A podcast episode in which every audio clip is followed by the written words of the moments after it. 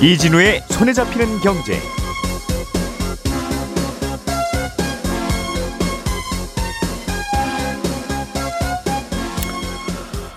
안녕하십니까 이진우입니다. 현대자동차가 미국의 전자상거래 플랫폼인 아마존과 전략적 제휴를 맺기로 했습니다. 두 업체가 손을 잡으면서 내년부터는 소비자들이 아마존에서 클릭 한 번으로 현대차를 바로 구매할 수 있게 될 전망입니다. 최근에 핫도그나 김 같은 일부 가공식품이 소비자 모르게 양이 줄어서 사실상 가격을 올렸다는 지적이 나왔습니다. 정부는 실태 조사에 나서기로 했습니다. 11월 20일 월요일 손에 잡히는 경제 바로 시작합니다. 우리가 알던 사실 그 너머를 날카롭게 들여다봅니다.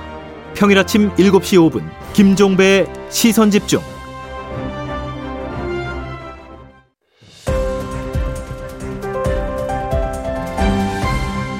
이진우의 손에 잡히는 경제. 예, 오늘은 언더스탠딩의 안승찬 기자 그리고 MBC의 양효골 기자 두 분과 함께 뉴스 정리해 보겠습니다. 두 분 어서 오십시오. 안녕하세요. 자, 현대차가 아마존에서 자동차를 판매하게 됐다는 어, 소식 주말 사이에 뭐 이런저런 뉴스들이 좀 나오던데. 예. 어, 이게 많이 중요한 얘기인 모양이에요. 그렇습니다. 네. 예, 뭐 현대차하고 아마존이 이제 전략적 파트너십을 체결했다 이런 보도들이 있었는데 네. 뭐 다양한 협력 방안들이 발표가 됐습니다. 예를 들면 뭐 2025년부터는 현대차의 아마존의 음성 AI 서비스는 알렉사 요게 이제 탑재하기로 했고 아, 네. 어, 그리고 또뭐 현대차의 모든 데이터를 앞으로는 이제 아마존의 클라우드 서비스인 아마존 웹 서비스 요거 이용해서 관리하겠다. 뭐 이런 협력안 발표도 있었는데 예. 가장 눈길을 끄는 게 말씀하셨던 내년 1월부터 아마존에서 이제 현대차 신차를 살 수 있게 됐다. 이, 이 점이거든요. 음흠. 그래서 쿠팡에서 우리가 물건 사듯이 네. 아마존 사이트에 들어가서 뭐 모델 고르고 색깔 고르고 옵션 고르면 집으로 차가 딱 배달되는 음. 뭐 이런 구조인데 아마존에서 뭐 자동차 팔려면 팔 수 있는 건데 네. 즉 자동차 메이커가 그래 우리도 인터넷 쇼핑몰에서 그냥 팔자 네. 하면 파는 거지 사실 아마존이 뭐 크게 뭐 도와줘야 될 건 없잖아요. 그렇습니다. 장바구니에 넣어서 결제할 수 있게만 해주면 그렇습니다. 되니까. 어, 예. 근데 어쨌든 아마존에서 차를 판매한 건 이번이 처음이라서 음. 어, 이제 미국에서도 이제 온라인에서 자동차를 사는 시대가 된 거 아닐까? 뭐 이런 음. 해석이 많았고 이 뉴스 때문에 미국의 이제 자동차 딜러 회사들 주가가 좀 빠질 아. 정도로 어, 조금 파장이 있었는데 음. 이게 현대차 입장에서는 굉장히 중요한 변화예요. 왜냐하면 그동안 이제 현대차가 미국에서 계속 점유율도 노- 높아지고 판매가 좋긴 합니다만 이 딜러들 때문에 고충이 많았거든요. 어, 무슨 말이냐면 JD 파워라고 해서 미국의 자동차 평가 회사가 있습니다. 예. 여기서 왜 신차 품질 만족도 뭐 이런 평가를 하는데 현대차가 거의 뭐 1등, 2등 뭐 굉장히 상위권을 항상 유지하는데 아 요거는 소비자가 그 신차 사가고 나서 주관적인 만족도를 설문조사한 그러니까 결과입니까? 신차의 품질 조사. 신차의 품질 조사는 1위인데 예. JD 파- 파워에서 같은 판매 만족도 지수라고 별도로 조사하는 게 있거든요. 음. 요거는 현대차가 거의 꼴찌 수준입니다. 조사를 어떻게 하는 건데요? 이? 이 만족도 조사는 어떻게 하냐면 소비자가 새 차를 살려고 이제 딜러를 찾아오잖아요. 예. 그래서 뭐 질문도 하고 결국은 실제로 차를 구매할 때까지 그 과정 에서 얼마나 좋은 서비스를 받았느냐 이거를 아. 설문조사하는 방식이니까 예. 결국은 딜러 만족도 조사라고 할 수 있는데 음흠. 여기에서 현대차는 거의 하위권을 지금 벗어나지 못하고 있거든요. 그러니까 이 말은 어. 현대차가 품질 조사에서는 거의 정상급이 된 상태인데 음. 판매 품질에서는 굉장히 좀 못 미치고 있다 이런 음. 뜻으로 해석이 되고 그러니까 현대차 입장에서는 아, 이럴 바에는 그냥 차라리 온라인 아마존 같은 온라인을 통해서 직접 팔자. 직접 하는 게 낫겠다 뭐 어. 이런 생각이 들 수밖에 없지 않았나 추정이 됩니다. 미국은 우리나라와 달리 그 딜러라는 분이 네, 다양한 브랜드의 자동차를 팔잖아요. 예 그렇습니다. 그런데 현대차 사간 고객이 그러니까 판매하는 과정에서 본인이 음. 차를 고르고 인도받는 과정에서 좀 안 불편하셨어요라고 할 때 소비자들은 굉장히 불편했습니다라고 답을 한다는 건 그렇습니다. 딜러들이 어. 아니 뭐 현대차 같은 걸 사고 그래요. 그 그렇게 사보는 눈이 그렇게 없어요? 라는 네. 눈치를 계속 준다 뭐 이런 건가 봐요. 뭐 그럴 수도 있고 이제 인센티브의 구조에 대해서 어, 변화를 할 수도 아. 있고 혹은 현대차가 발표한 정책보다 차를 비싸게 팔았다. 이런 것도 아, 불만이고 딜러가 그냥 더 딜러가 가격을 결정할 수 소비자 있으니까. 누- 입장에서 보면 좀 저거 얹어서 팔더라. 그렇습니다. 그러니까 이게 음. 굉장히 좀 특이한 게 아, 근데 이번에 현대차에서 이제 아마존에서 현대차를 팔, 팔, 판매한다 이 발표를 잘 보시면 그럼 제가 설명드린 대로 현대차가 이제 본사가 아마존에서 판매하겠구나 네. 이렇게 생각이 들 텐데 그게 아니고 음.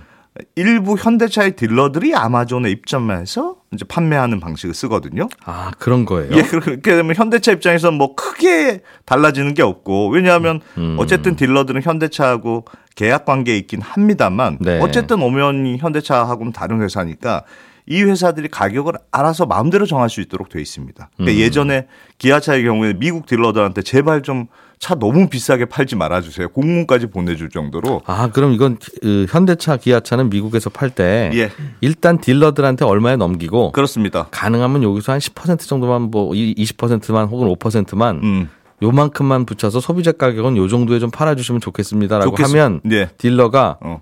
생각 좀 해보고요. 그렇습니다. 그거야 뭐 우리가 얼마에 팔든 그렇습니다. 일단 납품만 하고 가시면 되지. 그렇습니다. 왜 과일 가게가 과일 얼마에 팔든 과수원 주인이 참견입니까? 완전히 마음대로 결정하게 돼 아 있어요. 그런 구조예요? 예, 그렇습니다. 어. 그래서 게다가 이 회사들은 지금 기존에도 오프라인에서 딜러들이 판매를 하고 있으니까 아마존에 입점한다고 하더라도 얼마나 싼 가격으로 내놓겠느냐. 네. 뭐 이런 생각이 들 수밖에 없는데. 그렇겠네요. 많이 안 싸게 팔겠네요. 그렇습니다. 예. 그래서 현대차 입장에서는 왜 굳이 직접 하면 되지? 음. 왜 굳이 딜러들을 아마존에 입점하는 방식으로 뭐 이런 식으로 했느냐. 좀 의아한 생각이 그러게요. 드실 텐데. 얼마 전에 나이키는 네. 나이키 운동화 여기저기 소매점에서 팔고 도매점에서 팔지만 음. 그냥 본사로 나이키닷컴으로 오면 예. 그냥 우리가 배송해 줄게. 예. 그러면서 직접 팔았잖아요. 이게 이제 그 불가피한 선택이라고 보여지는데 왜냐하면 미국에는 자동차 프랜차이즈법이라는 게 있습니다. 이게 뭐냐면 자동차 제조회사가 판매까지 하면 안 되고 판매는 반드시 전문 딜러를 통해서 팔아야 된다. 이렇게 법, 법으로 정해져 있는 주들이 꽤 있습니다. 그래요? 예, 이게 음. 다 텍사스주가 대표적인 곳인데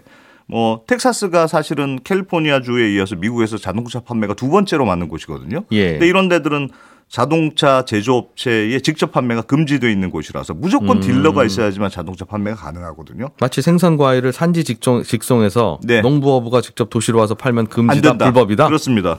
그래서 물론 뭐 캘리포니아라든가 이제 뭐 자유롭게 판매할 수 있는 곳도 있습니다만 예. 여전히 판매가 금지된 곳들도 있으니까 현대차가 자체적으로 판매하면 반쪽짜리가 될 수 있거든요. 음. 그러니까 일단은 딜러들을 좀 잘 설득해서 좀 너희들이 아마존에 입점해라 이런 방식으로 시작하는 거라고 볼 수 있고 그래서 음. 슬슬, 네. 딜러들도 굉장히 소수만 참여해요. 현대차의 음. 미국 딜러가 한 800곳이 넘는데 예. 여기에서 18곳만 이번에 아마존에 참여하기로 했거든요. 한 2% 수준밖에 안 되고 물론 앞으로 더 늘어날 거라는 게 현대차의 설명입니다만 또 딜러들도 조금 미지근한 게 사실이고 이게 어쨌든 한계는 있습니다만 현대차 입장에서 일단은 아마존은 그래도 뚫게 되면 음. 뭐 언젠가는 본사가 어, 직접 판매할 수 있는 여지가 생길지 않을까 이렇게 기대하는 분위기로 보이고 특히나 조금 분위기는 바뀌는 게 있습니다. 무슨 말이냐면 어, 미국의 자동차 딜러들이 지금 미국 전기차 판매 걸림돌이다 이런 지적들이 미국 내에서 계속 나오고 있거든요. 아, 전기차가 안 팔리는 게 이 딜러 이 딜러들 친- 때문이다. 이 친구들 때문이다. 왜냐하면 이런 법으로 딜러들을 거치게 돼 있지 않습니까? 예. 근데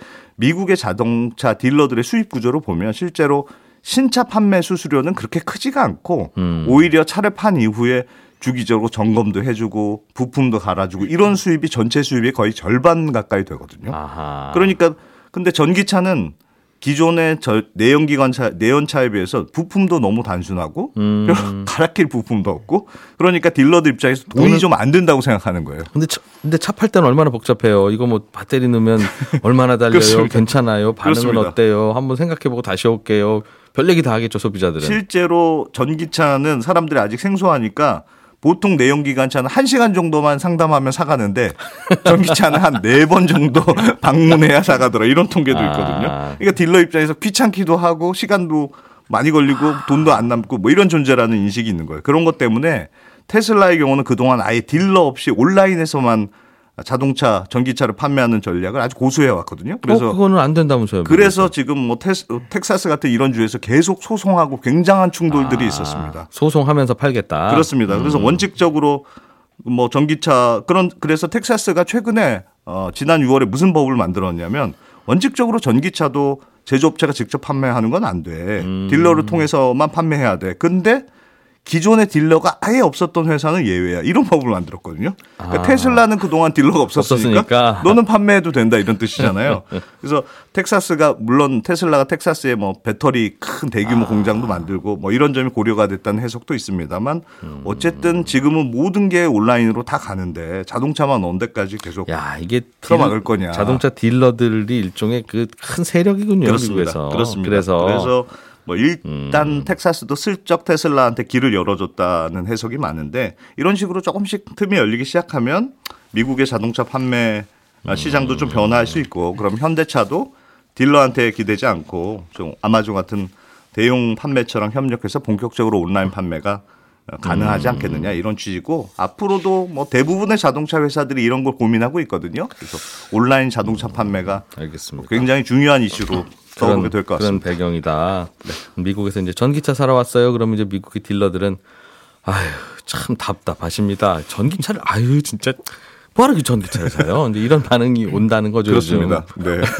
딜러들의 이해관계 때문에 예. 아, 재밌네요. 그런데 아마 이번 결정은 딜러들이 좀 실수하신 것 같습니다. 미국의 딜러들이. 음, 어차피 현대차가 직판하는 것도 아니고 예. 딜러들이 아마존 에다 올려놓는 거니까 그게 무슨 큰 영향이 있겠어요? 네. 라고 하겠지만 음, 소비자들은 이제는 아마존에서는 가격 검색이 되잖아요. 네. 그러니까 현대차에서 누구 친한 딜러한테 야 이거 요 딱 요 가격에만 올려놓고 올리지 마. 그러면 다른 딜러가 아무리 비싸게 올려도 음. 예. 이제는 그, 디- 그 자동차는 안 팔릴 테니까 예. 뭔가 이게 구멍이 생긴 것 같은데. 음, 아무튼 뭐 현대차 입장에서는 이렇게 다양한 판매 방식이 생기면 좀 좋아진다 이 말이군요. 예. 네. 자, 양명걸 기자. 네. 정부가 어 이른바 shrinkflation? 네. 그 뭔가 쪼그라드는 인플레이션이라는 뜻인 것 같은데 맞습니다. 이거 아주 큰 문제다 이렇게 실태 조사에 들어갔습니까? 네, 이게 줄어든다, 쪼그라든다 의미의 영어 shrink와 물가 상승, 인플레이션을 더해서 만든 말인데요. 예. 이 최근 원재료 가격이 오르면서 식료품 업체들 중심으로 가격 인상이 잇따랐죠. 근데 이 정부가 여기에 대해서 강하게 압박하고 나서자 일부 업체들은 가격은 그대로 두고 양을 줄여서 대응을 한 겁니다. 음. 아, 예를 들어서 100g짜리로 팔다가 가격 그대로 두고 90g으로 포장을 바꿔 팔면은 음. 이 사실상 동일한 양을 기준으로 하면 가격이 약 10% 정도 오른 것과 같은 셈이죠. 그래서 예. 뭐 핫도그 경우에는 뭐 한 봉에 다섯 개 넣던 걸 네 개로 줄이거나 아니면은 음. 맥주나 참치 통조림도 양을 조금씩 줄이는 겁니다. 그래서 김은 장수를 몇 장 빼고 뭐 냉동만두도 무게를 줄이는 식으로 대응한 건데 음, 음, skimpflation이라는 것도 있습니다. skimp라는 거는 인색하게 아낀다 이런 뜻인데 음. 가격은 유지하고 오히려 제품의 질을 떨어뜨려서 원가를 보전하는 방식이거든요. 그래서 아, 최근 한 업체가 아, 올리브유 가격이 오르니까 해바라기유를 섞은 이제 사례가 여기에 속합니다. 그래서 어, 각종 업체 이런 대응 방식에 대해서 어, 대대적인 실체, 실태 조사에 들어갔다라는 거죠. 음. 소비자들은 성분, 용량, 질량 이런 거 확인하고 사지는 않으니까 늘 맞습니다. 사던 거면 어 저기 있네 하고 이제 바로 장바구니에 담으니까 네.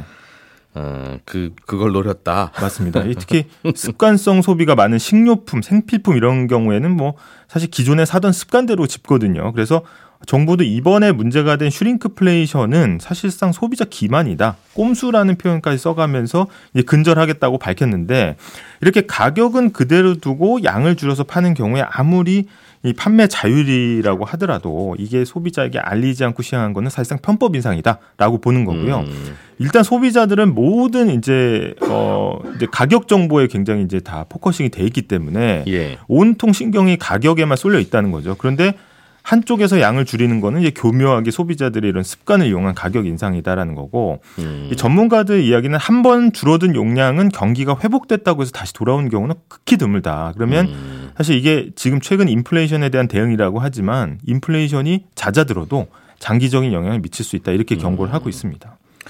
뭐 정부도 뭘 걱정하는지 알고 업체들도 왜 이렇게 대응했는지는 알겠어요. 네. 그러니까 업체들 이제 한테 뭐 공식적으로 물어보면 뭐 미안하다고 하겠지만 사실은 술 한잔 하면서 물어보면 네. 아니 정부가 가격을 못 올리게 하니까 그렇죠. 원가 다 올렸는데 우리는 그럼 뭐땅 파먹고 장사합니까? 네. 라고 할 테니 네. 어쩔 수 없이 우리가 이렇게 한 거니까 우리도 뭐 어쩔 수 없습니다. 이제 이런 얘기도 할지도 모르고 네. 그러나 원칙적으로는 업체에서 네. 용량 얼마를 하든 가격 얼마를 하든 이건 자율이잖아요. 네. 우리나라는 사회주의 계획 경제는 아니니까. 네. 그럼 이걸 어떻게 단속을 하고 뭘 어떻게 대응을 하죠? 일단 뭐 정부의 기본적인 입장은 한국 소비자원 중심으로 해서 음. 실태 조사를 계속해서 정보를 많이 이제 유통을 시키겠다는 거고요. 예. 어, 이제 구체적인 가이드라인 이야기도 나오고 있습니다. 예를 들어서 아, 일단 뭐 제품 용량이라든지 첨가 비중이 바뀌면 좀 쉽게 알 수 있도록 이제 좀 개선을 하겠다는 거고 음. 뭐 이게 먹히겠느냐 하는 우려도 있지만 일단 해외에서는 이 shrinkflation이 문제가 된 지가 꽤 됐습니다. 그래서 견제 방법도 여러 가지가 나오는데 독일의 한 슈퍼마켓 체인은 이 제품 제조업체가 만약에 양을 줄이면 이걸 알리는 표지판을 선반에 붙이도록 하고 있고 아, 요 양 줄었다. 네, 요 아. 제품 양 줄은 겁니다. 이렇게. 그다음에 음. 브라질에서는 아예 법으로 어 변경 전후의 용량이 달라지면 6개월 동안 새로운 무게라는 표기를 이제 붙여야 됩니다. 아. 그러니까 소비자가 볼 때는 어 이거 좀 꼼수 쓴 거 아니야 이렇게 좀 음, 인지를 알, 할수 있다. 이거죠. 맞습니다. 음. 근데 아직 우리나라는 이런 제도가 없거든요. 우리는 음. 단위 가격 표시제라고 예를 들어서 어, 설탕이 100g에 얼마다라고 표시하는 제도인데 단위당 얼마인지를 알려줘서 뭐 A 제품, B 제품이 100g당 얼마인지 이거 비교는 가능한데 음. 그 상품이 지난달에 비해서 용량이 줄었는지 뭐 만두를 하나 덜 넣은지는 알 길이 없는 겁니다. 그래서 네. 단위당 가격을 다 외우고 다닐 수도 없고 예. 따라서 이런 상황에서는 음. 소비자한테 정보를 주기 위해서 새로운 가이드라인이 필요하다 이런 이야기들이 나오고 있습니다. 그러게요. 식품업체들은 정부의 이런 음, 이야기에 대해서 어떻게 반응하고 있대요? 일단 뭐 어, 실명 인터뷰 하는 데는 없고요. 아, 대부분 이제 억울함을 나타내기도 합니다. 그래서 뒤에서 조용히. 네. 음. 상품 공급하던 협력업체 바뀌면 용량 달라질 수 있다. 그리고 음. 이게 할인에 대한 규제도 되게 촘촘하기 때문에 용량을 다르게 여러 라인으로 만들어서 사실은 이제 할인 정책에 쓰고 있는데 이걸 음. 가지고 사실 슈링크라고 하면 안 되지 않느냐. 게다가 이제 워낙 원재료비, 물류비, 인건비 오르는데 도산할 수는 없지 않느냐. 가격은 음. 올릴 수가 없으니까 어쩔 수 없이 양을 줄이는 경우가 있다. 이렇게 항변을 하고 있습니다. 근데 음. 사실상 이제 소비자들 반응은 좀 싸늘하고요. 이 최근에 이제 공정위가 온라인 쇼핑몰의 dark pattern의 유형을 이제 싹 모아서 발표하기도 했는데 이거는 dark pattern의 소비자 착각이나 실수를 유도하는 거거든요. 음. 예를 들어서 낱개로 살 때는 하나에 3,000원인데 one plus one 행사를 하니까 7,000원으로 가격을 올려놓는 겁니다. 하나에 7,000원으로 바꾸고 두 개에 7,000원 이렇게. 네, 그렇죠.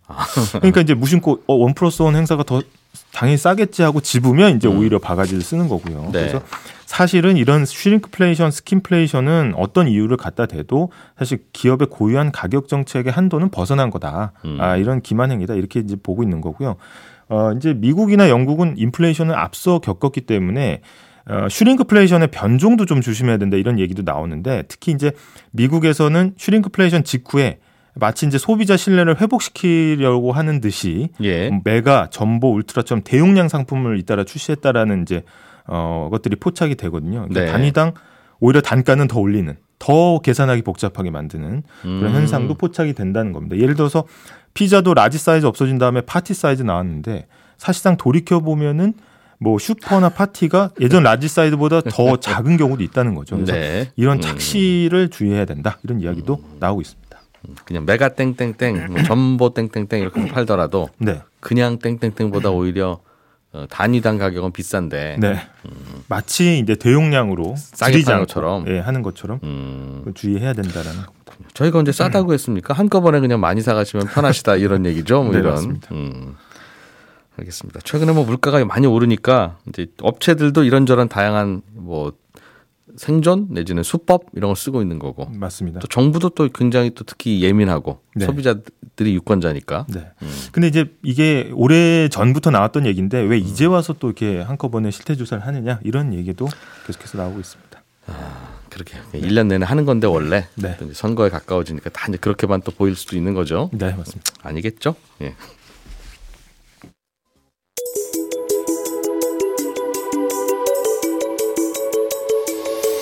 경제를 생각하는 사람들의 즐거운 습관 이진우의 손에 잡히는 경제를 듣고 계십니다. 매주 처음과 끝에 찾아가는 특별한 코너 친절한 경제가 이어집니다. 네, 오늘은 청취자 최재혁 씨가 뉴스를 듣다 보면 시장에서는 미국 기준금리를 다음 달에 올릴 확률을 이 정도로 보고 있다라든가 시장 예상과는 달리 금리를 올렸다 내렸다 이런 식으로 표현을 하던데 여기서 말하는 시장이라는 건 정확하게 어떤 시장을 의미하는 겁니까? 혹시 사람들이 모여서 앞으로의 금리 방향에 대해서 토론하는 무슨 게시판이나 커뮤니티 같은 게 있는 건가요? 이런 질문을 보내오셨습니다. 미국 중앙은행이 금리를 올리거나 내리면 채권 시장에서 거래되는 채권 가격도 거기에 맞춰서 오르내리거든요. 예를 들면 오늘부터 기준금리를 4%에서 5%로 올린다라고 발표를 했다는 건 오늘부터 은행들은 중앙은행으로 오면 5%의 돈을 빌려달라고 하면 빌려줄 거고 5% 이자를 달라고 하면서 돈을 맡기면 내가 아무 얘기 안 하고 5% 이자를 줄 테니까 이제 너희들끼리 4%에 거래하고 그러지 마라. 어, 뭐 중앙은행이 5% 이자 주는데 어디 가서 4% 이자 받고 돈 빌려줄 사람도 없기는 없겠지만 아무튼 오늘부터는 이자율이 5%야. 이런 의미입니다. 그러니까 채권 가격도 5% 이자에 맞춰서 다 움직이겠죠. 연 4% 이자만 주던 채권은 가격이 떨어질 거고요. 그런데 중앙은행이 기준금리를 조정하는 게 채권 시장에서는 이렇게 큰 돈이 왔다 갔다 하는 아주 중요한 일이라서 중앙은행 회의가 열리기 며칠 전부터 어, 블룸버그 같은 매체가 금융회사 채권 담당 애널리스트나 이코노미스트들에게 전화를 해서 당신 생각에는 이번에 어떤 결정이 나올 것 같아? 라는 질문을 하고 설문조사를 합니다. 그 결과 올릴 것 같다는 응답이 더 많으면 시장에서는 이번에 금리가 오를 걸로 예상한다. 이제 이런 식으로 보도를 하는 거죠. 그리고 아예 다음 달에 또는 뭐 몇 달 후에 미국의 기준금리가 얼마가 될 것 같은데 너 나랑 돈 내기 할래? 이런 식으로 서로 내기를 하는 연방 기금 금리 선물 시장이라는 파생 상품 시장도 별도로 있습니다. 이건 마치 경마장에서 어떤 말이 1등으로 들어올지 베팅하는 거하고 똑같은 구조인데요. 어, 이 시장에서 다음 달 또는 뭐 올해 연말쯤에 기준금리가 어느 정도일지 각자 베팅을 하면 마치 반장선거 결과처럼 그 결과가 막대 그래프로 나옵니다. 그래서 그걸 딱 보면 아, 시장에서는 몇 달 후에 기준금리가 얼마나 될 걸로 예상하고 있구나라고 하는 걸 알 수 있겠죠. 그런데 이건 사람들이 그냥 내 느낌은 이래 하고 설문조사에 응답한 게 아니라 자기 돈을 걸고 하는 베팅이기 때문에 정말 최선을 다해서 예측할 거 아니겠어요? 그래서 좀 더 시장이 신뢰를 하는 편입니다. 질문 보내주신 최재혁 씨께는 저희가 준비한 기프티콘 선물 보내드리겠습니다. 예, 저는 내일 아침 8시 30분에 다시 찾아오겠습니다. 이진우였고요. 함께 해 주신 여러분 고맙습니다.